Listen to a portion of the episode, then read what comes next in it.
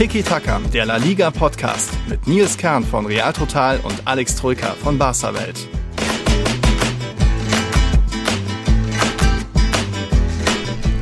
Nanu, was ist denn da los? Also wenn man sich so die La Liga-Tabelle anschaut, sieht ziemlich bunt aus. Irgendwie gar nicht so, wie man das vielleicht gedacht hätte nach dem achten, neunten Spieltag. Verrückt ist in La Liga, darüber wird zu sprechen sein. Hallo, ich bin der Nils, bei mir ist natürlich auch der Alex. Moin. Moin, hallo, Grüße. Ja, wird Zeit, dass wir mal wieder quatschen, oder? Wir hatten ja unsere Sonderfolge in der Länderspielpause und jetzt geht's wieder los bei Tiki Taka. Ja, war war entspannt. Eine Länderspielpause ist halt auch mit ein bisschen Durchschnaufen. Vor allem bei dir ging das Durchschnaufen länger, denn du hattest ein freies Wochenende. Mm, ja. Kein Real Madrid wegen hier Länderspiel, genau. Hickhack, wie immer in Spanien besonders. Ja. Und vor allem hast du das äh, freie Wochenende genutzt und äh, bist mir fremd gegangen, habe ich da gesehen.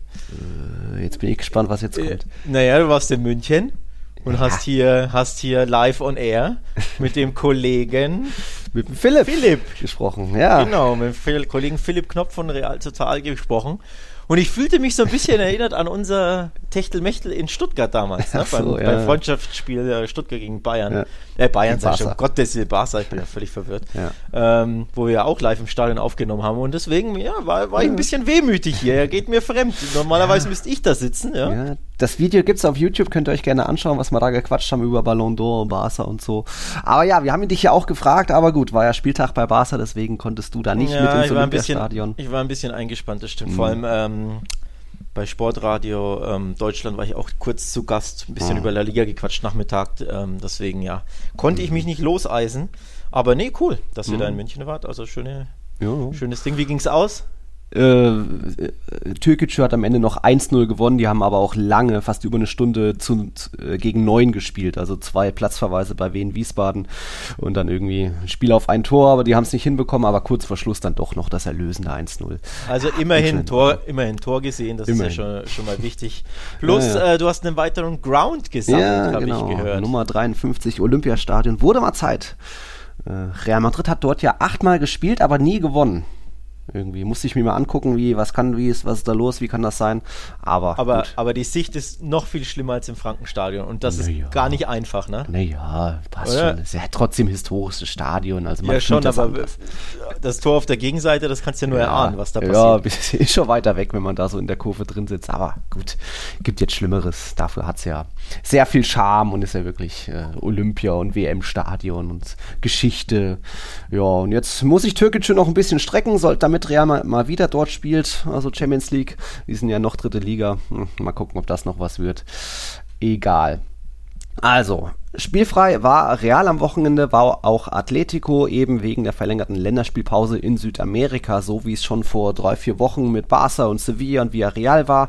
Die haben da am Dienstag in Champions League gespielt, jetzt eben Real und Atletico am Dienstag in der Champions League im Einsatz, deswegen konnten sie am Sonntag nicht spielen, wie die meisten anderen Teams. Auch heute Abend sind ja auch noch zwei Spiele, also eigentlich haben wir jetzt nur so richtig sechs Partien zu besprechen, aber wir werden natürlich ein bisschen Fokus auf Barca legen. Wir haben auch zwei Fragen vom Christian, vom Lukas und werden auch noch später ein bisschen über vier speziell ausgewählte Teams legen, wo man sagen kann, die Tabelle ist bunt, speziell das obere Tabellendrittel, was da so ja, Rayo Vallecano vielleicht ausmacht oder wo ihre Stärken liegen. Wir gucken später vielleicht noch ein bisschen Champions League Ausblick. Klassiko ist ja auch noch nächsten Sonntag. Also kriegen wir schon rum die Zeit, oder? Ja, kriegen wir, wir rum, glaube ich schon. Ich würde mal sagen, wir fangen vielleicht gleich an mit einer Frage, vom Lukas. Das ist ja einer unserer Reyes. Den habt ihr auch in unserer Sonderfolge mal hören können. Und er hat uns eine Frage gestellt zum Thema Zuschauer. Wie ist denn da der aktuelle Stand in Spanien? Heute zum Beispiel nur 47.000 in Bas Barcelona. War das ausverkauft oder wollen die Leute da einfach noch nicht hin? Jetzt war ja zuletzt noch das Thema, im Baskenland und in Katalonien waren ja doch nicht gleich die 100% erlaubt, aber mittlerweile ja doch. Also im Camp Nur gehen 99.000 rein, nur 47 waren da. Ja, das, das ist dürftig. Das ähm, ist dürftig. Tatsächlich. Ähm, ja, 100% wären erlaubt gewesen. Hm. Nur, ja, aus verschiedenen Gründen zögern die Leute halt. Also zum einen wahrscheinlich, also ganz klar natürlich die Krise, die Misere bei Barca. Hm ähm, schlägt sich natürlich immer, sportliche Krisen schlagen sich natürlich immer in Zuschauerzahlen nieder und vor allem, es ist ja ganz ehrlich eine, eine kleine Depression, die da den Kule ähm, ne, ja, belegt hat. seit Messi weg ist, der bist halt nicht mehr, bist halt nicht mehr so scharf drauf. Ne? Zudem mhm. sportlich läuft es ja auch nicht rund. Also ist das ein Grund natürlich mhm. und dann generell Corona-Misere muss ja auch ähm, oder Corona-Thematik muss ja jeder für sich selbst entscheiden auch. Ne? Wer, wer will das überhaupt auf sich nehmen? Dann Impfthema, ne? ist, auch, ist ja auch nicht jeder geimpft, sodass nicht jeder ins Stadion kann. Manche sind vorsichtiger, manche sagen mhm. sich, boah, nee, hier auf Menschenansammlung habe ich vielleicht mhm. grundsätzlich keinen Bock, unabhängig von Impfung. Also da kommen einfach verschiedene Thematiken zusammen, die dann dazu führen, dass so ein, so ein Spiel nicht ausverkauft ist. Plus, man sollte ja nicht vergessen, auch als es bei Barca lief, waren ja die Spiele selten ja. ausverkauft. Ne? Also auch bei Real Madrid ist ja meistens waren ja so, so ja. Der, der Schnitt ist ja 80.000 gewesen, glaube ich, in, in, in Top-Jahren bei Barca. Also sprich, die ja. Fast 100, die sie erreichen können, haben sie ja auch nie erreicht in, in Top-Jahren, selbst wenn sie regelmäßig Meister wurden. So. Mhm. Da gibt es ja immer Spiele, wo einfach nicht so viele da sind. Also ja, so kommen halt einfach viele Dinge zusammen. Mhm. Ja, ich sehe da schon auch so fünf Gründe. Ähm, es ist in anderen Stadien ja ähnlich. In Vigo waren jetzt 10.700. Da gehen normal 29.000 rein, aber die haben ja auch eine Tribüne da hinterm Tor komplett abgerissen. Bei Levante waren es jetzt 14.000 von 26.000. Äh, bei Real Sociedad, die hatten ja jetzt auch ihren Pokal noch gefeiert, also da so einen kleinen Feiertag gehabt in, bei ihrem Spiel. Da waren es auch nur 31.000 von 39.000. Und ja, da gibt es eben verschiedene Gründe. Teilweise kommen bestimmt auch noch die Preise dazu, dass da speziell die Top-Clubs gerne mal über 100 Euro liegen und Corona-Krise, dass da die Leute da jetzt noch weniger Geld für haben. Ähm, diese Respekt, Angst vor Corona, den du angesprochen hast, den habe ich auch schon sehr gespürt in Spanien. Also viele tragen da einfach freiwillig noch auf der Straße Maske. Es gibt da kaum, also ich habe da jetzt nicht groß bisher in den letzten Monaten irgendwie Impfverweigerer, Idioten äh, wahrgenommen. Die gibt es überall, aber da herrscht einfach nochmal ähm, ja, eine gewisse Respekt davor, weil die Leute, die ich so gefragt habe, die haben mir eben gesagt, ja, die hatten ihren Schock mit enorm vielen Todeszahlen. Auch in Deutschland sind viele gestorben, aber in Spanien, Italien eben nochmal mehr. Die haben da ihre Lehren draus gezogen und deswegen Menschenansammlungen. Das muss ja nicht unbedingt auf dem Sitzplatz sein oder zuletzt die Spiele, wo man noch Platz hatte, sondern eher auch diese kleinen Momente beim Einlass auf der Toilette, dass das die ja, Leute oder, oder die Anfahrt allein schon in der U-Bahn. Also auch, ja. ins Camp Nou zum Beispiel fährst du mit der U-Bahn, die ist halt gerammelt voll. Ja. Wirklich komplett. Dann stehst du ja da noch ewig an und in der U-Bahn mhm. ja, atmest dem anderen in den Nacken und äh, ja, ja, das muss halt nicht sein. Also da hätte ich jetzt zum Beispiel auch keinen Bock drauf, so grundsätzlich. Von daher ja. Und äh, bei Barca übrigens ein Hauptgrund nach wie vor die fehlenden Touristen. Denn der Tourismus ja. ist ja, auch wenn er wieder erlaubt ist, aber er ist ja, ja nicht annähernd bei 100 Prozent. Und man weiß ja gerade bei Real Madrid und Barcelona machen die Touristen so viel oder so einen recht großen Prozentsatz der Zuschauer im Camp Nou mhm. aus. Und wenn eben der Tourismus nur auf Sparflamme fährt, fehlen halt Barca im Stadion 30 Prozent oder so Absolut. ungefähr. Ähm, deswegen, ja, das, also auch bei, bei anderen Vereinen natürlich weniger, bei Celta mhm. oder Levante, ja, da ja. wird das kein Grund sein, aber bei Barca ist der ja, weggebrochene Tourismus oder eingebrochene Tourismus einfach ein Riesengrund, warum halt dann statt normal, sagen wir mal 67.000, die vielleicht dann am Sonntagabend im Stadion wären, halt nur, nur 40 im Stadion sind. Ne? So. Absolut. Mein äh, Vermieter in Madrid, die, den hatte ich jetzt auch wieder angefragt, weil ich im November wieder hinfahre und der hat auch gemeint, so ja, aktuell so viele Touristen wie gefühlt noch nie, fragen an. Also es kommt jetzt langsam, es läuft langsam wieder an, auch weil eben die Möglichkeit da ist für 100% Stadien, dass, es, dass man dann einfacher an, an, an Tickets kommt und die nicht nur an Mitglieder vergeben werden. Auch da gab es ja so ein paar Hürden, dann sind manche Vereine vergeben die Tickets nur erst drei, fünf Tage vorher und nicht, dass man irgendwie sechs Wochen vorher planen kann. Ähm, und dazu kommen dann vielleicht hier und da auch noch die späten Anstoßzeiten ja, wenn es unter der Woche um 21.30 Uhr jetzt nächste Woche wieder ist, haben vielleicht einfach nicht viele Bock auf sowas. Also da gibt es schon viele kleine Gründe und als es jetzt zuletzt nur so diese 50-prozentige Auslastung waren, da waren zumindest kleine Stadien wie in Retafe, wie bei Rayo war ich ja auch, die waren ausverkauft, aber da jetzt, Rayo hat ja auch wieder gespielt zu Hause, da waren auch schon ein paar Lücken auf der Tribüne. Also es ist ein globales Phänomen in Spanien, wird sich halt nach und nach irgendwie einpendeln, aber ja, Bernabeu und Camp Nou sind selten bei 100 Prozent gewesen in den letzten Jahren. Ja, grundsätzlicher Stadien äh, in Spanien, die, die ja selten ja. Äh, voll sind. Also ich, ich meine sogar in den Top 4 Ligen hat Spanien mit Italien nicht die schlechteste oh. Zuschauerzahl im Schnitt oder Auslastung generell. Also mhm. man kennt halt man kennt halt die deutschen Zahlen, wo Stadien ja. normalerweise immer voll sind, selbst wenn die Hamburger Paderborn. und Schalker absteigen und drei Spiele von, von 34 gewinnen, ist ja. das Stadion ja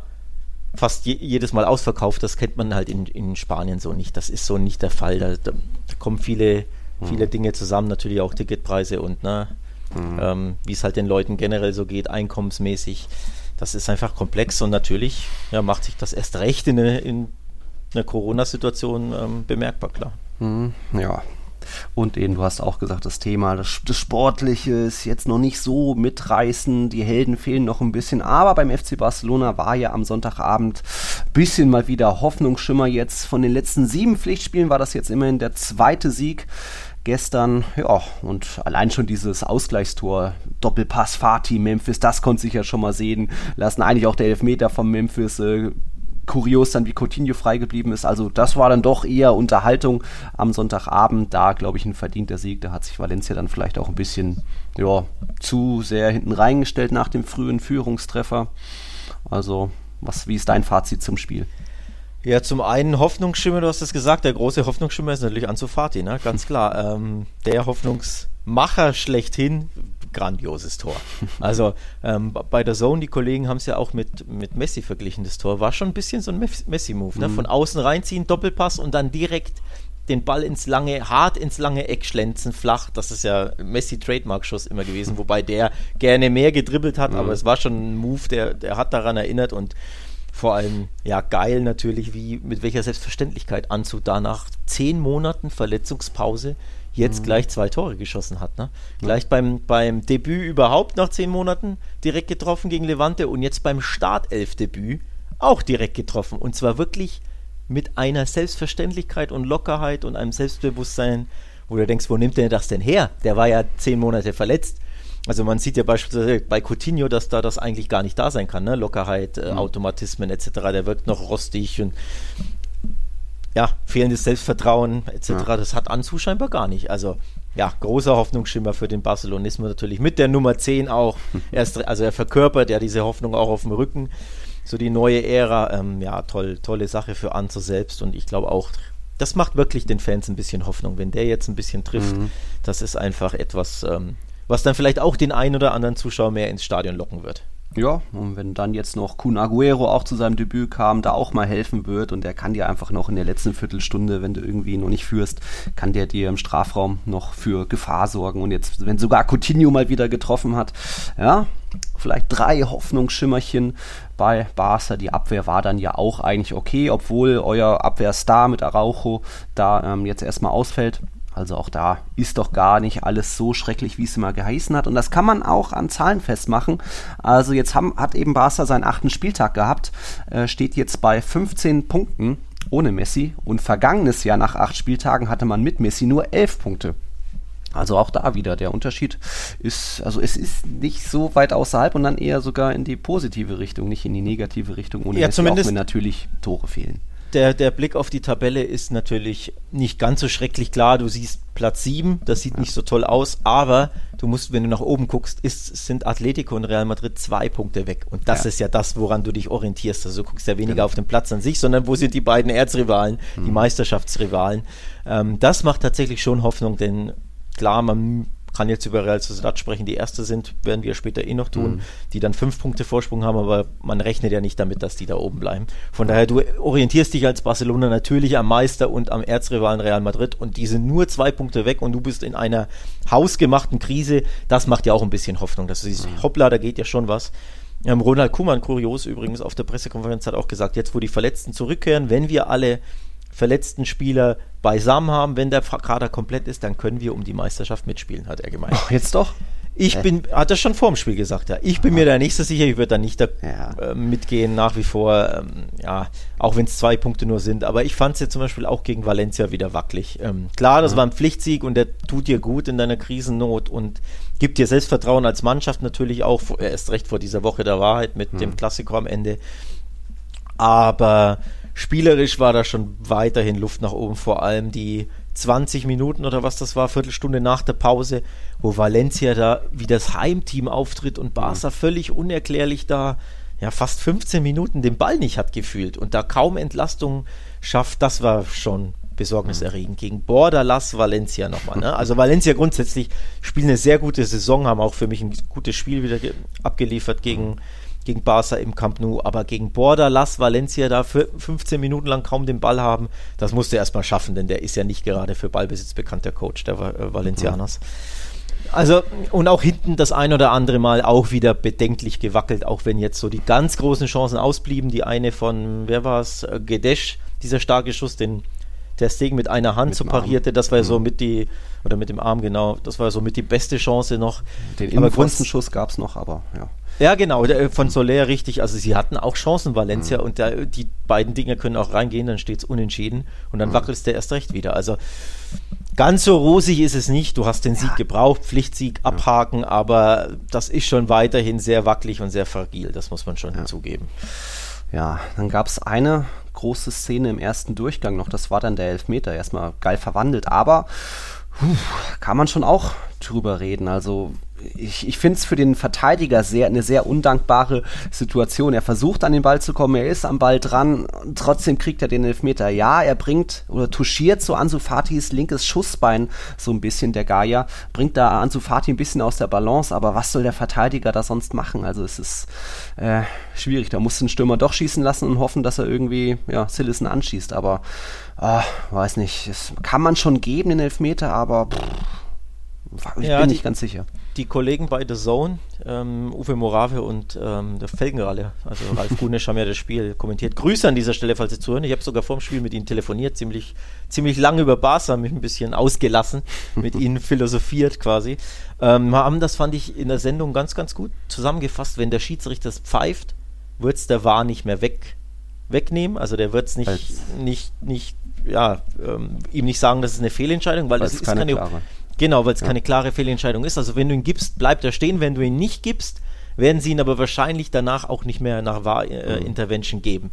Also es ist wirklich einer dieser 50-50 Calls mhm. und es ist nicht falsch und es ist ja. nicht, ne, also weder in die eine Richtung noch in die andere. Ich glaube, er touchiert ihm tatsächlich am Schussbein. Mhm. Ähm, also beim Ausholen wird anzutuschiert, aber boah, mhm wie viele Zeitlupen wurden da eingeblendet? Sechs Stück und in einer konntest du erkennen, ja, ich glaube schon, dass er den touchiert oder mhm. er touchiert ihn, aber in fünf anderen konntest du nichts erkennen. So, deswegen, ähm, ja, kann man schon sagen, glückliche Elfmeter, weil 50-50-Call, ne? Auf jede, ja. auf die Seite, auf die die Münze fällt, fällt da hattest du natürlich Glück. Aber eine Fehlentscheidung war es nicht. Ja. Ähm, von daher, man kann ihn, also in Real Life hätte ich ihn, muss ich ehrlich zugeben, auch gegeben und zwar wirklich auch ohne Barca-Brille. In Real Life sah das nach, nach Elfmeter ja, aus für mich. Das schon. Aber dann natürlich die Zeitlupen waren, uh, okay, da hat der Anzu doch ein bisschen Glück. Aber gut, ging ja gut aus. Dann echt beeindruckend, äh, Memphis Depay irgendwie zwei Schritte und wirklich mit äh, 100 km/h reingeschweißt. Ja, ja das, sieht, das, sieht, man übrigens wieder, was Selbstvertrauen ausmacht. Ne? Mhm. Ich dachte nämlich auch, oh, der äh, Sillison, der kennt ihn, ne? beide ja, genau, Nationalspieler. Sillison stand auch sehr lange, da, dadurch ja. hast du ja, ähm, gesehen, dass er ihn kennt, weil ähm, Memphis gerne quasi lange wartet, ein bisschen drauf achtet, was der Torwart macht und ab und zu chippt er ihn richtig gerne in die Mitte oder schiebt ihn gerne in die ja. Mitte. Auch unter bei den Länderspielen hat auch wieder einen Elfmeter einen verschossen gegen Gibraltar, den ersten. Aha. Dann hat er hart nach links geschossen und also den er verschossen hat und danach hat er in die Mitte geschossen. Aha. So, und Chillison weiß es natürlich und blieb stehen und Memphis völlig humorlos dann rechts reingeschweißt. Also ja. schon geil, hat mir schon sehr gut gefallen. Ja, Voller Selbstvertrauen das Ding reinhauen, da bin ich großer Fan von. Hm. Ja, und kurz noch zu Valencia. Die hatten ja einen ziemlich guten Saisonstart unter neuem Trainer Bordalas, aber jetzt eben aus den letzten fünf Partien haben sie nur zwei Punkte geholt. Gut, das waren dann aber auch Duelle mit Barca, mit Athletic, mit Sevilla, mit Real Madrid und dann gab es gegen Cadiz, glaube ich, noch ein 0-0. Also, ah, da schwierig aktuell. Aber wenn du dann so verteidigst wie in der Schlussphase, Coutinho, ja, der hätte sich da ja ausziehen können und tanzen können. Also ja keiner der, war ja keiner in der Nähe. Und dass er dann noch das 3-1 macht, ist dann ja logisch, wer so freigelassen wird am 5-Meter-Raum. Man könnte jetzt despektierlich sagen, naja, die wussten ja, das ist ja nur Coutinho, den kannst du ja stehen lassen. Ne? Aber es ist schon sehr kurios, also dass mhm. jemand da wirklich ja, frei stehen kann. Ja. Ich weiß, was, also die oben können natürlich wenig machen, die, die wollten ja, ich glaube, Dest abdrängen und bedrängen, ne? Mhm. Also dementsprechend kannst du da nicht auf Ab Abseits spielen, aber ich glaube, der, wer war das? Musa oder wer wurde da eingewechselt? Oder ich weiß es nicht mehr. Mhm. Der hat da, glaube ich, völlig gepennt und war sich nicht sicher, stelle ich den Abseits und dann hat er gecheckt, ja, geht ja gar nicht und geistig abwesend, ja. Einfach. Also kurios. Coutinho tut das natürlich enorm gut, ne? Hat mhm. er auch selber gesagt ähm, nach dem Spiel. Stimmen gibt es natürlich wie immer auf, auf Barca-Welt dazu. Ähm, ich habe sehr gelitten.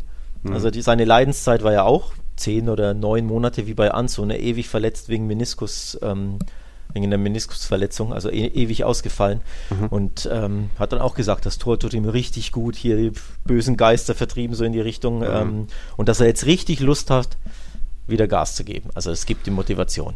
Naja, naja schauen wir mal, ob er wieder zu ja. halbwegs alter Stärke, die alte Stärke ist ja sehr alt, ne? die Liverpool-Stärke ist ja einige Jahre her.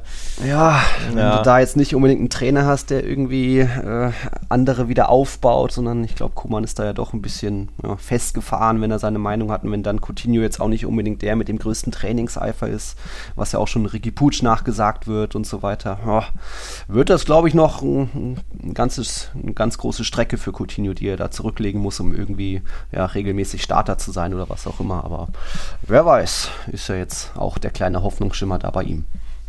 Ja, Abschlusswort noch zu Valencia, bevor mhm. wir weitergehen. Ich fand sie tatsächlich gut. Auch wenn sie jetzt äh, fünf, glaube ich, ne, hast du gesagt, fünf Spiele nicht gewonnen haben. Ja. Aber ich fand sie wirklich wieder gut und vor allem du siehst den Effekt, den ähm, Borderlass auf die Mannschaft hat. Und zwar positiver, als ich es erwartet hätte. Also auch mhm. gestern haben sie mich positiv überrascht. Man kennt ja Borderlass eher ne, von seinen Retafe-Tagen als ja, Anti-Fußball-Coach fast schon wird er abgestempelt. Mhm. Hat mich gestern wieder positiv überrascht. Ich fand das wirklich gut, was Valencia gespielt hat mit einer Mannschaft, die ja auch alles andere als hochklassig besetzt ist durch Peter Links Horrorregime da, ne, ausverkauft mhm. in den letzten Jahren. Aber sie haben das wirklich gut gemacht. Klar, vor der Halbzeit in dieser Viertelstunde waren sie ein bisschen mhm. schwach. Aber du kannst ja nicht 90 Minuten Vollgas geben gegen Barca im Camp Nou. Aber auch nach der Pause fand ich sie gut, gut ins Spiel reingekommen, gut mitgehalten. Also positiv und ich muss sagen, ich erwarte mir da tatsächlich, dass sie um die Europapokalränge mhm. mitspielen. Wenn sie die aktuelle Form, auch wenn sie jetzt fünf Spiele nicht gewonnen haben, aber wenn sie das, was sie jetzt in neun Spielen gezeigt haben, konservieren können ja. über die Saison, glaube ich, hast du da eine Mannschaft, die um Platz 6, 7, 8 mitspielt. Ja, vor allem war das Duell jetzt im Camp Nou auch das Duell der beiden jüngsten Kader in der Liga. Also sowohl Barca als auch Valencia liegen so um die, den 25er Altersschnitt. Und da ist bei Valencia jetzt eben nach einem schwierigen letzten Jahr wieder ein bisschen was zusammengewachsen und Guedes vielleicht ein bisschen neue Rolle gefunden. Irgendwie Fulkier gefällt mir. Äh, Hugo Dudo hat ja auch gegen Real überzeugt. Also ja, da wächst ein bisschen was zusammen, aber pff, schwierig da in der Kaderbreite. Also wenn es dann Doppelbelastung gehen sollte, dann wird es richtig schwierig. Aber jetzt, warum nicht irgendwie am Ende auf Platz 7 oder 6 abschließen. Rein theoretisch möglich. Ja, die Tabelle ist bunt. Da oben sind noch ein paar Namen, über die müssen wir reden. Das machen wir gleich nach einem Break. Also, die Tabelle ist bunt. Barca auf Platz 7 mit 15 Punkten. Ein Punkt und ein Platz besser ist der Aufsteiger, ist Rayo Vallecano. Und da war einer unserer Patreons am Wochenende im Estadio de Vallecas. Das war der Christian Casals. Der hat uns geschrieben: Grüße aus Vallecas nach einem großen Spiel von Rayo. Zwischen den Bucaneros zu stehen und Rayo anzufeuern war eine Riesenfreude und bestätigt es immer wieder. In Madrid braucht man nur ein U-Bahn-Ticket, 15 Euro für ein Ticket hinterm Tor und eine gute Stimme. Dagegen sind die beiden großen Stadien, zumindest vom Ambiente her, her Kindergarten. Ja, stimme ich zu. Ihr seid doch aber taktisch versierter als ich und guckt die Spiele professioneller. Was macht Rayo diese Saison so richtig, dass sie derart gut spielen? Huh, Warte, bevor wir, bevor wir einsteigen, äh, will ich Christian fast schon ins Wort fallen. Man braucht nur äh, U-Bahn-Ticket und 15-Euro-Ticket. Man braucht auch sehr gute Beine und sehr viel Geduld beim Anstehen äh. beim Ticketkauf. Wie du ja weißt, wie du ja in der, mhm. was war's, letzten oder vorletzten Folge selbst äh. dokumentiert hast. Du genau. musst da vier, fünf Stunden anstehen, um überhaupt an ein Ticket zu kommen, weil du online keine Tickets bei Rayo kaufen kannst. Also ein bisschen mehr gehört dazu, Christian.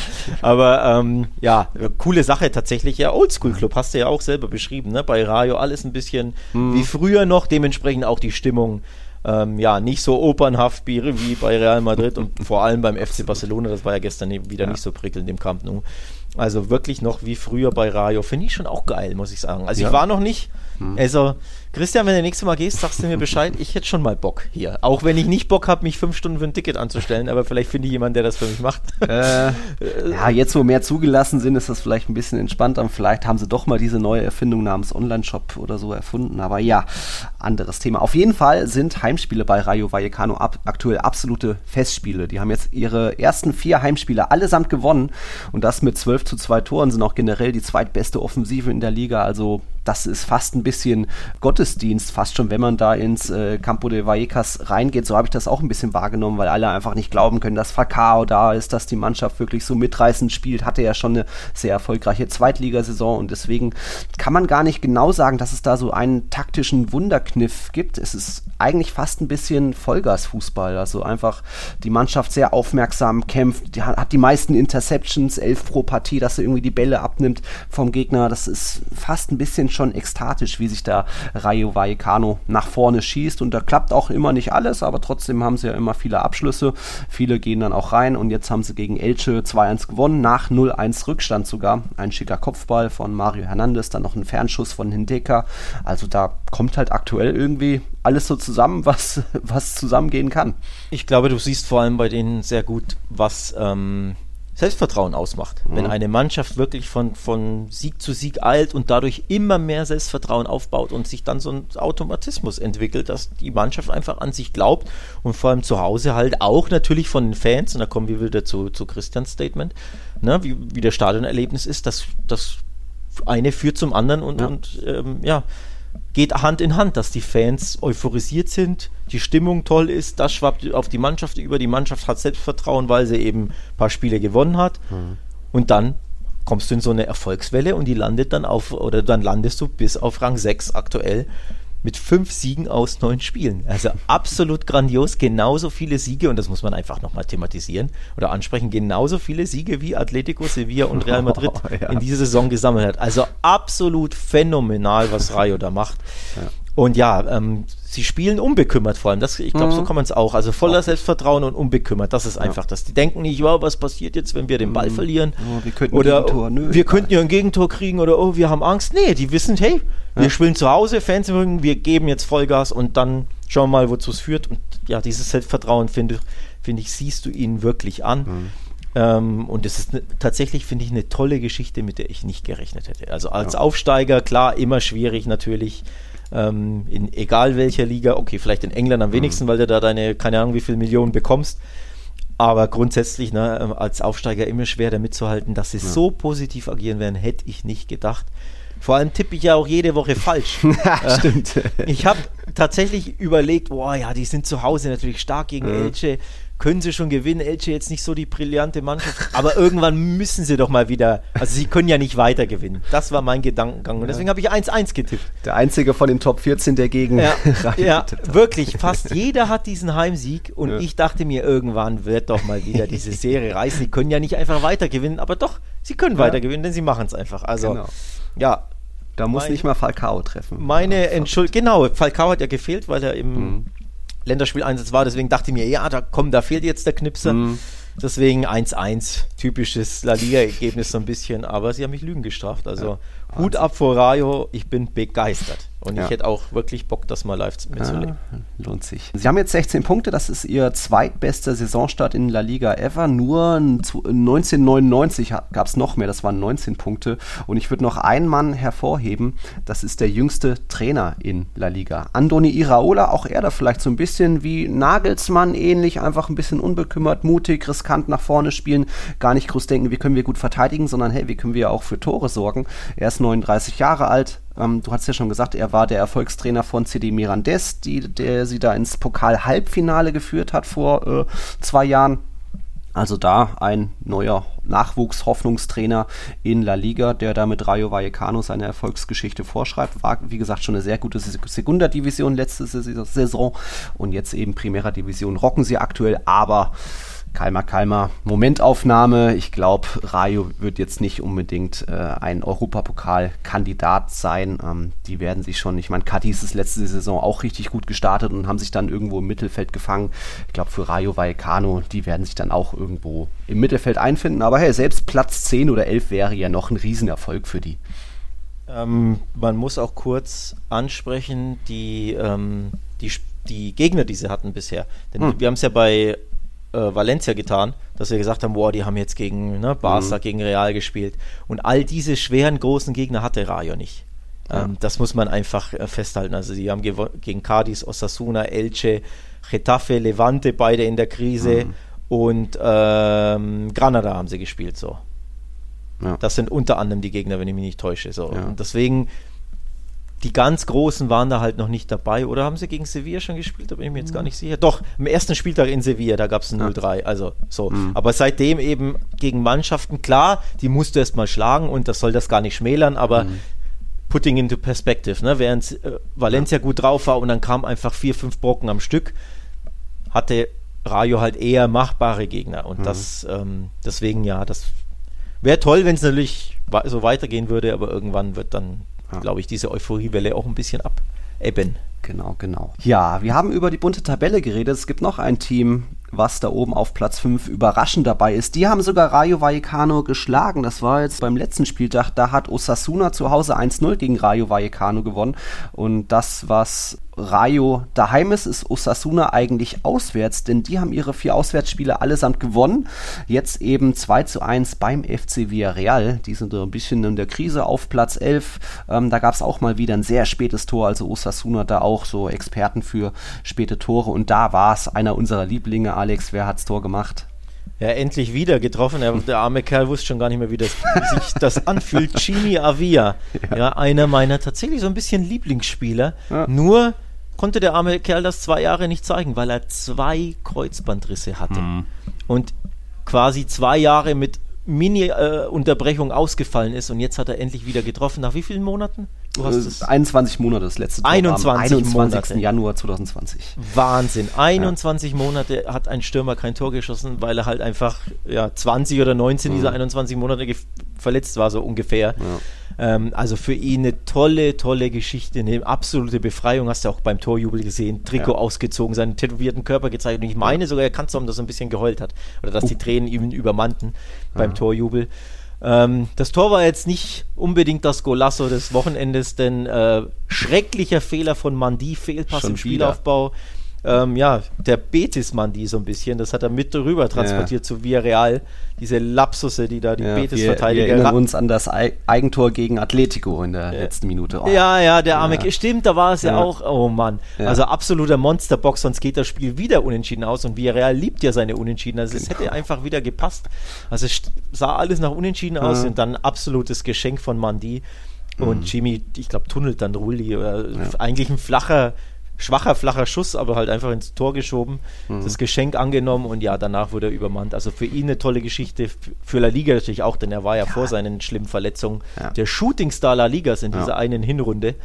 Ähm, also ja, eine tolle Geschichte. Ich freue mich mhm. persönlich sehr für ihn, muss ich echt sagen. Ja, auf jeden Fall. Um ähm, um ein bisschen so bei Osasuna die Geheimnisse, was macht die so stark? Die haben jetzt eben auch ihren zweitbesten Start der Geschichte. Nur 2005 hatten sie 18 Punkte, jetzt stehen sie bei 17.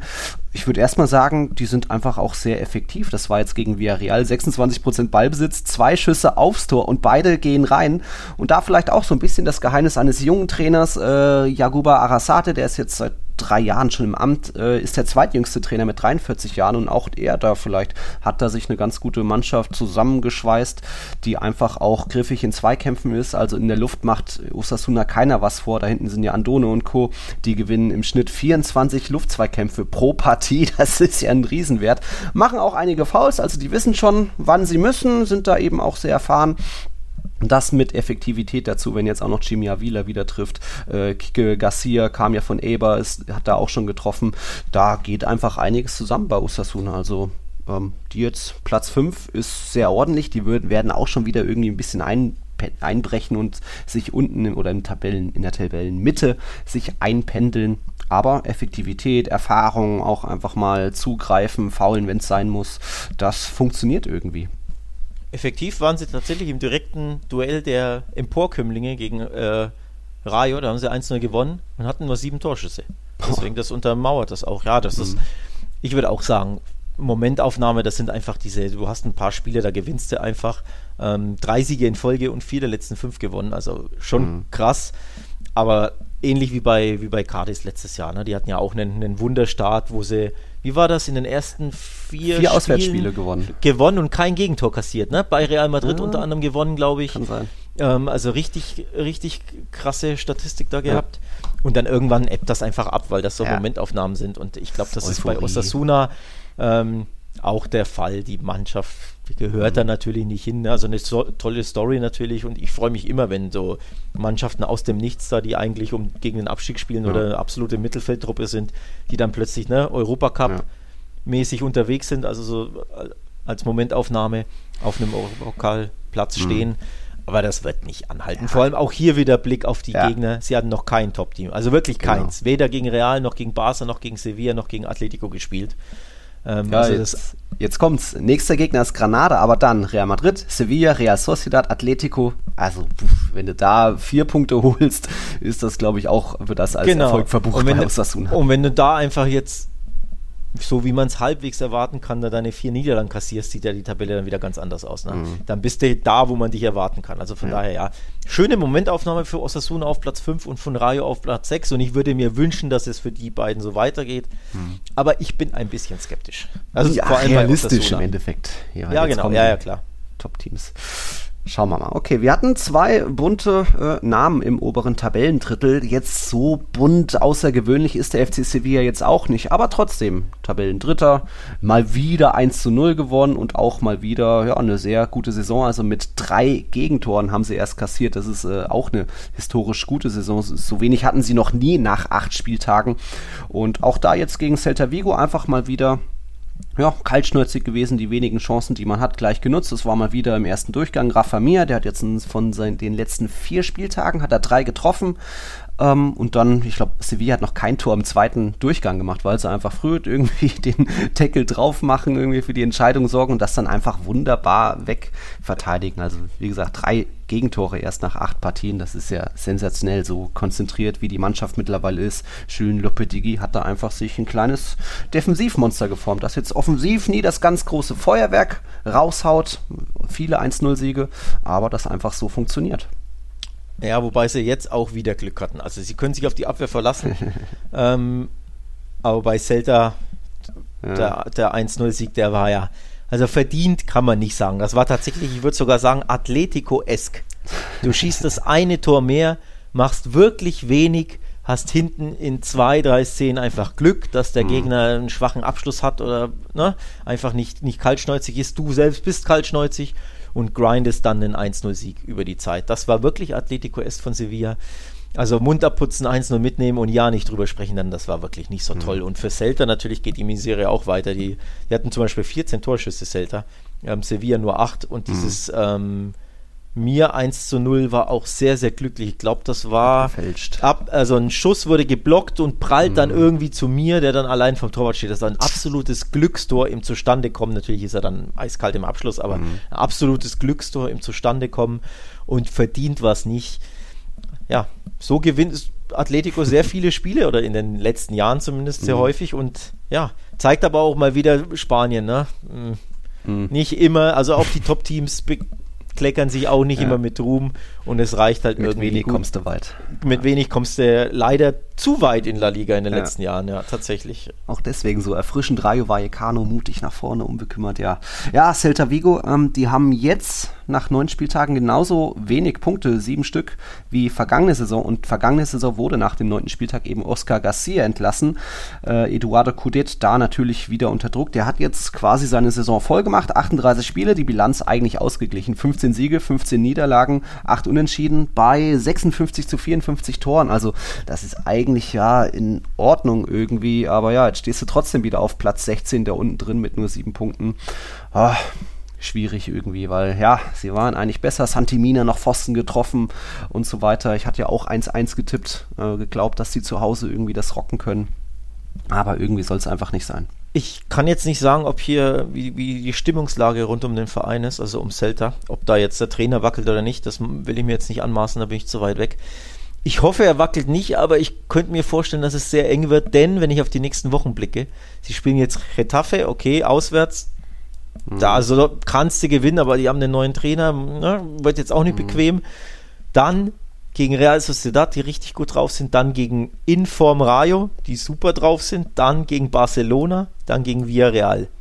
So, das muss nicht unbedingt viele Siege geben in den nächsten Wochen und dann könnte Coudet wirklich richtig, richtig wackeln oder vielleicht mhm. sogar seinen Job los sein, weiß ich nicht, wie die Stimmungslage ist, aber bisher, Saisonstart ist absolut enttäuschend, dass das ohne Wenn und Aber vor allem, weil sie unglaublich Probleme haben, Tore zu schießen. Mhm. Sieben Törchen in neun Spielen, das ist einfach zu wenig, vor allem weil die Mannschaft ja eigentlich in der Offensive die Stärken hat und in der Defensive nicht. Also viele ja. kreative Spieler, ähm, eigentlich offensiver Fußball oder offensiv ausgerichtete Mannschaft und sie haben einfach enorme Probleme, Tore zu schießen. Jetzt zwei Spiele in Folge nicht getroffen, zweimal 0-1 verloren. Das ist nicht so prickelnd, ne? Gegen mhm. Elche und also klar, Sevilla ist einfach schwer zu bezwingen äh, generell oder auch Tor gegen sie zu schießen, aber davor bei Elche dieses 0-1. Ja. Und wenn du dann von fünf Heimspielen vier verlierst, dann wird es eben schwierig. Also da musst du die Punkte holen. Ähm, ja, ich wollte noch kurz bei Sevilla sagen, so ihr Geheimnis, sie sind da einfach sehr kontrolliert, sind ja die Mannschaft mit dem zweitmeisten Ballbesitz, 62 Prozent, äh, die viertbesten Passwerte, 86 Prozent, äh, geben immerhin auch die drittmeisten Schüsse ab, 13 pro Partie und sind einfach eine Mannschaft, die ist jetzt seit Jahren ganz gut schon zusammengewachsen. Äh, Lopetegui ja das dritte Jahr, glaube ich schon, viel Erfahrung ist dabei. Sie sind die viertälteste Mannschaft mit 28 Jahren im Schnitt, also so holst du dann eben so einen 1-0-Sieg irgendwie dreckig in Vigo äh, mit, mit einem abgefälschten Tor und noch Pfostentreffer, den du kassierst. Aber ja, meckert dann auch keiner drüber. Also da mal schauen, Sevilla.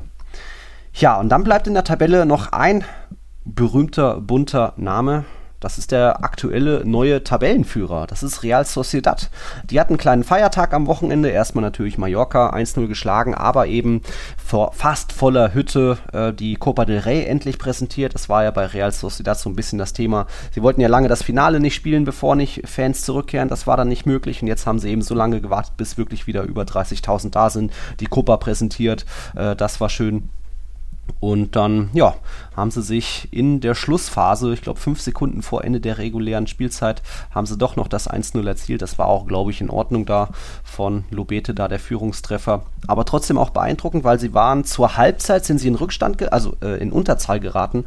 Ayen Munoz hat da eine gelb-rote Karte gesehen und ja, mal wieder äh, sehr dezimierte Mannschaft. Es fehlen ja eh schon David Silva, Iaramendi und so weiter. Oya Sabal konnte jetzt auch nicht spielen, äh, also ist da immer ähm, Alguacil ist da ständig am Improvisieren, irgendwie eine neue Mannschaft aufstellen, noch wen aus der zweiten Mannschaft ra äh, raufholen, rausholen oder so. Und ja, das führt irgendwie trotzdem zum Erfolg. Jetzt ist Real Sociedad eben Erster mit spektakulären 20 Punkten, also drei vor Real Sevilla und Atletico, auch wenn die alle ein Spiel weniger haben. Das ist schon mal ordentlich. Aber Tabellenführer Real Sociedad ist eigentlich gar nichts so Neues, weil letzte Saison waren die auch sechsmal, also an sechs Spieltagen, ganz oben auf der Eins. Ja, und in der Rückrunde ist das dann ein bisschen eingebrochen. Jetzt kommst du. Jetzt komme ich. Ähm, ich fange an mit dem Siegtreffer. Natürlich eine tolle Geschichte, wenn du den Pokal präsentierst deinen Fans und dann gewinnst du auch noch in der 90. Äh, schon ein runder Tag für alle Ra La Real-Anhänger und Fans im Stadion. Natürlich eine tolle Sache. Ja, das Tor war glücklich, weil absoluter Torwartfehler. Also der, der, steht da völlig falsch und macht da, als, das hat ausgesehen fast, als wenn ein Feldspieler im Tor war, wie er sich da bewegt hat. Ne? Völlig un untorhüterhaft.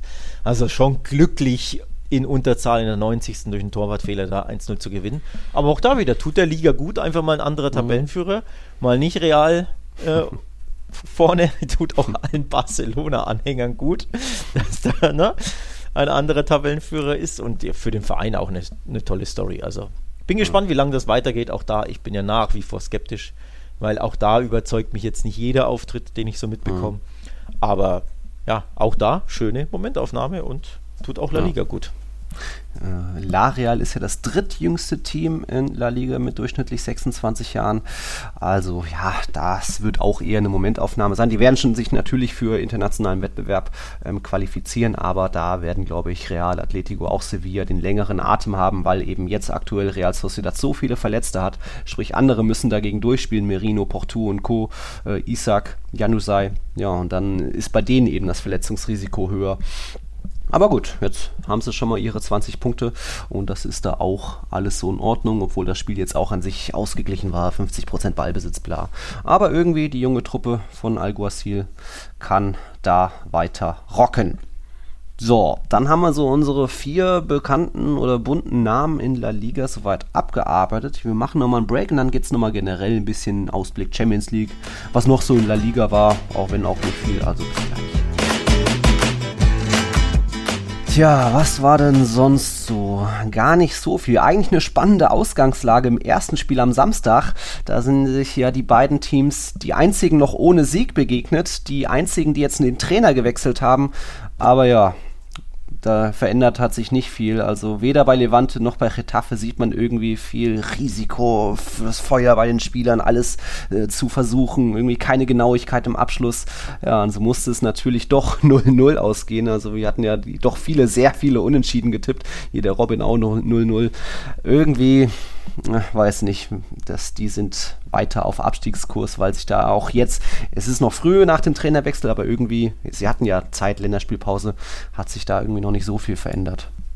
Ja, war das folgerichtige Ergebnis, ganz ehrlich. Ne? Das ist kein Wunder, dass äh, wie viel gefühlt äh, 90 Prozent bei uns äh, bei Kicktip in der Gruppe haben, haben das Spiel unentschieden getippt. Ja. Also wenn da die beiden aufeinandertreffen, der letzte gegen den vorletzten, beide nicht gewonnen, beide wechseln den Trainer, das, das kann ja nur unentschieden ausgehen. Das klingt ja danach. Ja, ja. ich habe es nicht gesehen, das Spiel, deswegen kann ich jetzt inhaltlich nicht so viel dazu sagen, aber mhm. ähm, ja, also ich, ich sage noch eins zur Trainerentlassung bei Getafe, weil die hatten wir nicht thematisiert, die ist ja, glaube ich, nach Aufnahme ja, passiert. Danach, ja. Hat mich überrascht, da holen die den Punkt, endlich, ihren ersten, und dann, und dann entlassen sie den Coach. Hä? Ja. Also muss man, glaube ich, nicht verstehen. Vor allem gegen Real Sociedad einen Punkt zu Hause holen. Das ist ja alles andere als ein schlechtes Ergebnis. Ne? Das war mhm. ja nach dem 1-1 ähm, vor, vor zwei Wochen. Ewig ist es her durch die Länderspielpause. Aber also da habe ich den Trainerwechsel nicht äh, ja. verstanden. Wenn sie verloren hätten, äh, hätte ich den Reflex verstanden. Aber dann holst du endlich das erste positive Ergebnis und dann entlässt du den Coach.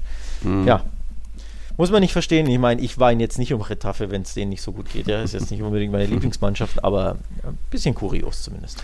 Ja, aber da hat man es einfach auf die Länderspielpause angesetzt. Komm, Mitchell, du machst noch so lange und dann kam ja auch Kiki Sanchez Flores, wurde recht schnell, glaube ich, bekannt gegeben, irgendwie am dritten Tag der, der, Pause. Egal, jetzt ist es so. Und Mitchells zweite Amtszeit bei Retafe nicht so erfolgreich. Für Kiki Sanchez Flores ist es, glaube ich, die dritte Amtszeit oder so, auch wenn der jeweils nur ganz kurz da war. Aber gut, mal schauen, ob der da den Tabellenletzten rausretten kann. Levante ist drittletzter, aber Alaves ist dazwischen mit nur drei Punkten. Die haben noch zwei Spiele weniger, also die können noch da vorbeiziehen. Ähm, es gibt noch was Spannendes aus Spanien. Spanien hat jetzt seinen ersten Aktiengesellschaftsclub. Also den ersten Club, der an die Börse gegangen ist. Da hat die Marca vor ein paar Tagen drüber berichtet. Den Link haben wir auch bei Tiki-Taka auf Twitter geteilt. Da geht es um den Viertligisten äh, Club de Football Intercity. Der kommt aus Alicante bei Valencia und die gehen jetzt mutig an die Börse, so als erster Club. Die wollen da ab dem, was ist das, 25. Oktober für jeweils 1,20 Euro pro Aktie handeln, falls das für euch jemanden interessant ist. Jetzt muss ich nochmal generell auch dich fragen, Alex, es gab ja schon Clubs, wo man mal Beteiligungen kaufen konnte. Du hast ja auch bei Huelva hast es verpasst, aber wo hast du noch Beteiligungen? Äh, Murcia. Murcia. Oh, Real stark. Murcia habe ich äh, Aktien, ein paar also, Euro. Also ja. jetzt nicht, ich habe hier nicht ja, Äh, drei- oder vierstellig investiert, ne, sondern das war ja symbolisch quasi für mich. Ähm, fand das einfach cool ja. wie bestimmt sehr, sehr viele Millionen Menschen auf der Welt, die einfach symbolisch sagten, hey, ich will hier den, den kleinen Verein unterstützen vom zugrunde gehenden. Murcia hat ja das deswegen mhm. gemacht. Also da ist ja bei, bei Intercity hat es ja, glaube ich, andere Gründe, ne? wenn ich ja. mich nicht täusche. Bei Murcia war es ja wirklich so, wir brauchen irgendwie Kohle, damit wir nicht ne, bankrott gehen. Aber, aber es lief dann nicht über die Börse, also das ist jetzt keine richtige AG, Murcia, oder? Naja, weiß ich nicht. Ja. Weiß ich nicht. Weil da hat jetzt eben, ich, ich verstehe es auch nicht hundertprozentig, aber Marc hat eben berichtet, jetzt der erste richtige Club an der Börse ist Intercity und da sind, waren dann irgendwie Huelva, Murcia und Co. dann doch noch nicht. Es gibt ja auch in Spanien diese äh, Form SAD, das ist so eine Art Sportaktiengesellschaft. Das sind alle, fast alle Clubs, die nicht Mitglieder geführt sind wie Real und Barca, aber das sind eben auch keine richtigen Aktiengesellschaften, für die die gleichen wirtschaftlichen Auflagen haben wie so ein normales äh, an der Börse notiertes Unternehmen. Aber jetzt Intercity sollen da die ersten sein, also das wollte ich euch auch noch Kenne ich jetzt, kenne ich mich nicht so gut aus. Ja. Wirtschaftlich bin ich eine, eine Flasche. ähm, aber ob ich jetzt von Intercity, um, um den Bogen zu spannen zu muss, ja, ob ich da jetzt mich. Äh, beteilige, sei mal dahingestellt, den Club gibt es erst seit 2017. Ja. Also ist jetzt nicht ein Traditionsclub, das, denn Nee, das nee. ist ja, ne? ich wollte einen Traditionsclub unterstützen, symbolisch Genau. so ein bisschen. Äh, in der City, keine Ahnung, was das hier für ein Geflecht ist, ob das, Ja. ob das gehört das irgendeinem Scheich oder irgendeinem reichen Nee, ist ein Spanier dahinter. reichen, ja, aber irgendeinem reichen Geschäftsmann, der da Ja, keine Ahnung was treibt. Äh, deswegen ja. Hm, Muss ähm, jetzt nicht sein. muss jetzt wahrscheinlich nicht. nicht. Ich Überleg's mir mal. Muss mal Ja. gucken. Wenn hier eine Aktie 2 Euro kostet, dann Ja. kaufe ich mir vielleicht eine oder so. Mal gucken. Apropos Scheich, da hat auch noch der Lukas uns was ganz anderes gefragt. Einfach mal Newcastle. Wie findet ihr diese Entwicklung im Fußball? Puh, ich glaube, da weißt du vielleicht auch mehr. Also ich habe jetzt nur die schlimmen Bilder gesehen, in Anführungszeichen, wie die Fans das feiern. Aber gut, die freuen sich halt jetzt einfach, dass sie vielleicht wieder in den nächsten zwei, drei Jahren auf ein Niveau kommen, irgendwie auf Platz drei mit Liverpool City um die Meisterschaft kämpfen können.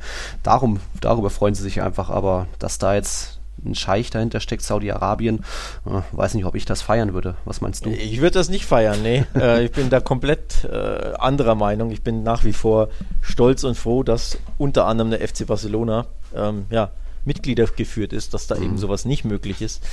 Ja, ist ein heikles Thema, da könntest du jetzt wahrscheinlich einen, nochmal einen Podcast über eine Stunde und mehr füllen. Im Endeffekt, ja, was Saudi-Arabien macht, ist das, was davor die Owner von Man City und von PSG unter anderem gemacht haben, nämlich Sportswashing betreiben. Ja. Ne? So. Genau. Mit Unlimited Money, mit ja, Ölgeld und was weiß ich was für, für arabischen Staatsfonds Geld. Ähm, führen sie jetzt einen Verein nach Gusto und betreiben Sportswashing, ne? wollen Ja. äh, das ähm, ja Schöne Schlagzeilen machen hier. genau, äh, das äh, Saudi-Arabien ge- gewinnt die Liga, juhu. die, die Reputation des Landes halt äh, aufpolieren. Ja. Sie betreiben Wettbewerbsver oder werden Wettbewerbsverzerrung betreiben, so wie PSG das gemacht hat, so wie Ja. Man City das gemacht hat.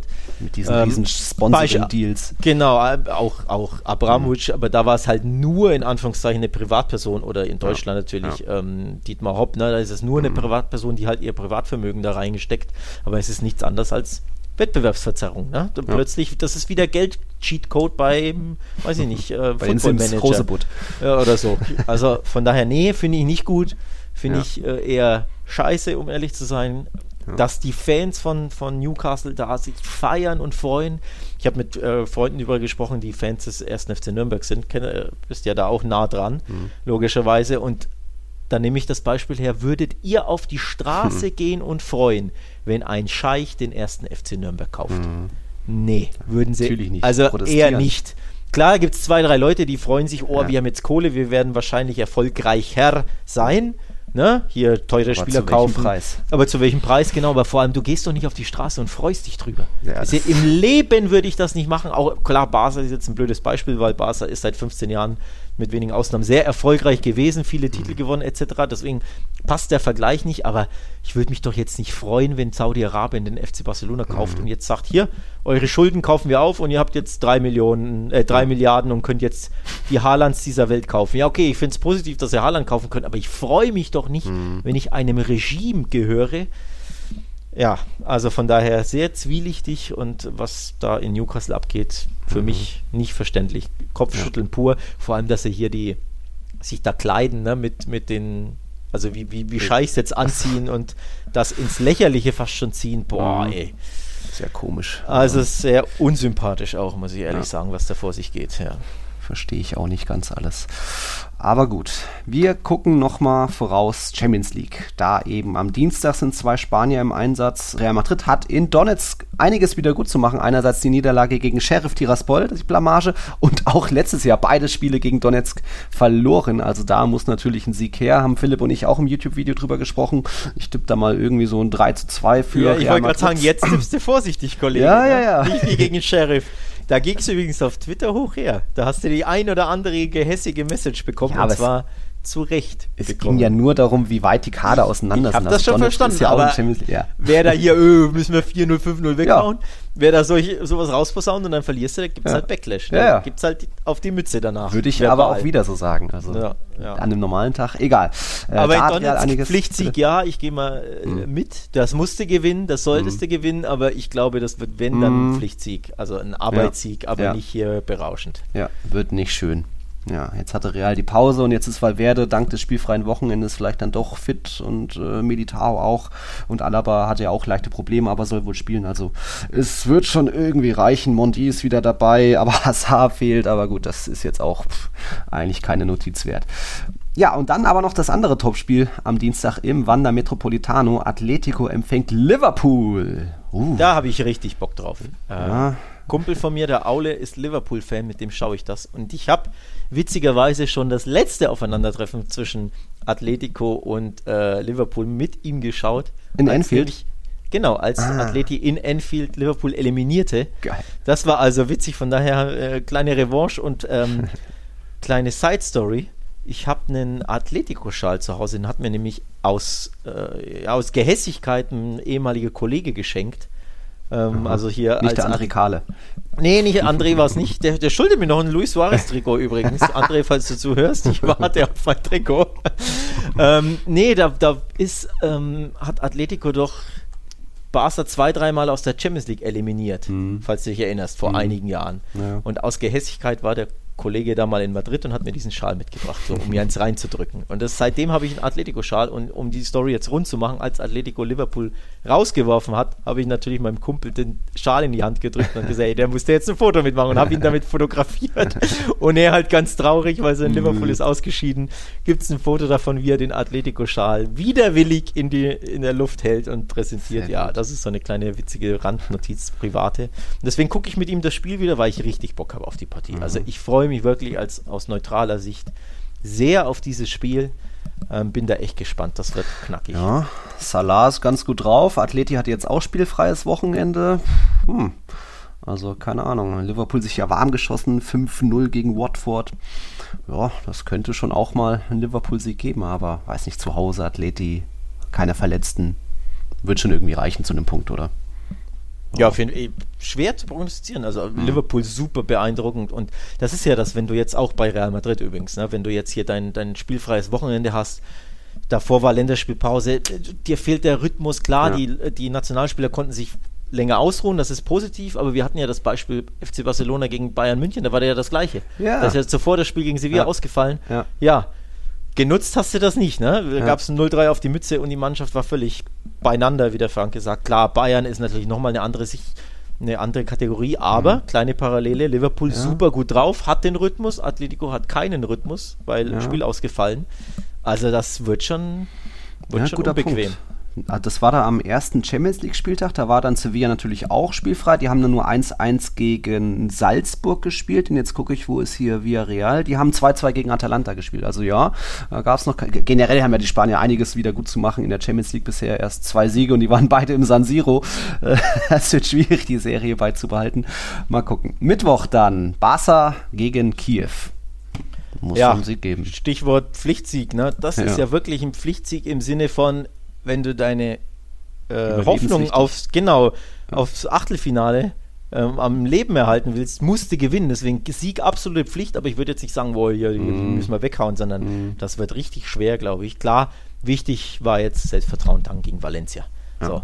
Aber du musst gewinnen und vor allem musst du hier das äh, Bayern-Wappen in der, in der Hosentasche haben und ein bisschen reiben und hoffen, dass die Bayern genau. Benfica weghauen. Benfica. Ähm, also es müssen zwei Dinge ja. zusammenkommen. Du musst jetzt einfach darauf hoffen, dass Bayern beide Spiele gewinnt gegen Benfica und du als Barca musst beide Spiele gegen Dynamo Kiew gewinnen. Ja. Und dann kann man auf die Tabelle gucken und sagen, so, jetzt geht die Champions League-Saison ja. richtig los. Genau. Also, aber absolute Pflichtsieg und ja, dementsprechend auch steht sehr viel auf dem Spiel für Barca.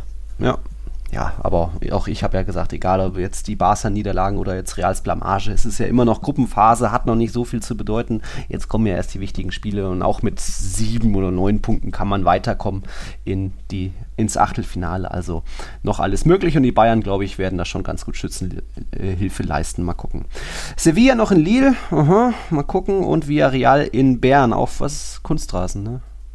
Äh, Kunstrasen, ja. Und Bern hat zu Hause gegen Manchester United gewonnen. Ja. Auf Kunstrasen spielen, wenn du es davor nie gemacht hast, ist wirklich, wirklich schwierig. Also mhm. da muss, müssen sich die Mannschaft daran gewöhnen. Deswegen, ich fürchte, da gibt es keinen Villarreal-Sieg. Ich tippe mhm. mal wieder unentschieden, wie immer. Villarreal-Spiele unentschieden. Ja, auf jeden Fall.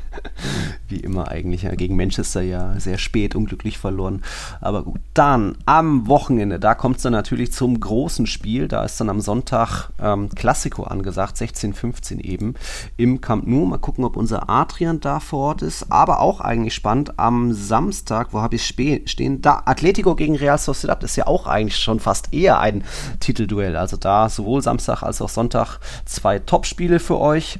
Wir müssen nur noch darauf hinweisen, heute sind noch zwei Ligaspiele, Alaves gegen Betis und Espanyol gegen Cadiz. Bisher ist der Führende bei hier Tiki-Taka-Tipps, ist es der Patrick, der hat 16 Punkte bisher geholt, ist aber auf Platz 40 unten, also der Zeit, dass er mal da äh, nachlegt. Oben weiterhin Karim mit 121 Punkten. Ich folge da irgendwo auf Platz 5, du bist auf Platz 10. Wir haben beide bisher erst 9 Punkte. Ja, mal gucken, ich glaube, ich habe beide Spiele heute 0-0 getippt jeweils. Ich weiß schon gar nicht mehr, was ich getippt habe, ja. weil du mich immer nötigst, schon am Freitagmittag hier die Tipps abzugeben fürs ja, ganze freilich. Wochenende. Ja, deswegen, ich habe keine Ahnung, was ich da tippe. Ich gucke auch nie mehr nach, weil ich äh, nicht mehr ändern will. Ich bin da abergläubisch. Mhm. Ich hasse es, Tipps zu ändern, weil ja. ich mir immer denke, wenn ich dann ändere und dann war das doch, der erste Tipp richtig, dann beiße ich mich in den Arsch. Deswegen ändere ich nie Tipps. Und deswegen weiß ich auch gar nicht, was ich getippt habe, weil so lange her. So. Ähm, aber ja. Ähm, kurze Frage an dich. Sollen wir eigentlich nach Champions League vor Klassiko einen Quickie einstreuen. Uh, Können wir uns ja, überlegen, ne? Ja. Macht das, das Sinn? Quickie, halbe Klassiko. Stunde, Klassiko-Vorschau, ja. bisschen Nachtrag, Champions League. Ja, so Donnerstag. Donnerstag, Freitag, something, ja. something, ne? Gucken wir mal. Ja. Also an alle Hörer, Nils hat es abgesegnet. Ich habe zwar äh, wenig Zeit, aber die halbe Stunde schaufel ich mir frei. Ähm, können wir ja mal ein bisschen eine Klassiko-Vorschau machen. Auch wenn ich jetzt, um ehrlich zu sagen, mir fehlt, also das Feuer fehlt mir noch völlig. Ähnlich, ja. wie den, ähnlich wie den Zuschauern im Camp Nou, die mhm. ja nicht gerade in voller Mannschaftszahl in, ne, und zu auch Tausenden sehr, sehr leise. Ja. Und auch sehr, sehr leise sind. Mhm. Mir, mir geht es ähnlich, deswegen fühle ich auch mit. Ich bin da auch. Mir, ja. mir fehlt das Feuer völlig. Die, die, die, die, coole Depression ist das. Die Herbstdepression. Ja. Wir bauen Siege gegen Dynamo Kiew, jetzt hier ein schönes 3-0 mal, ja. Mhm. Und dann bin ich vielleicht etwas eher scharf auf den Klassiker, aber aktuell freue ich mich noch nicht drauf. Hm, schauen wir mal. Okay, danke wie immer an unsere vielen, vielen Patreons. Unsere Sonderfolge habt ihr ja hoffentlich alle euch schon angehört. Wenn nicht, unbedingt noch nachholen. Da gab es ein paar witzige Themen, unter anderem Alien-Invasion. Mit welcher Elf würden wir gegen diese Aliens da antreten? Und viele andere witzige Sachen mehr. Also wir hören uns dann wahrscheinlich am Freitag wieder und dann kommt die große Folge nächste am Montag eigentlich zum Klassiko rund da herum. Ja, euch eine schöne Woche, schöne Champions League Woche und dann hasta la próxima. Ciao, ciao. Ciao, ciao. Servus.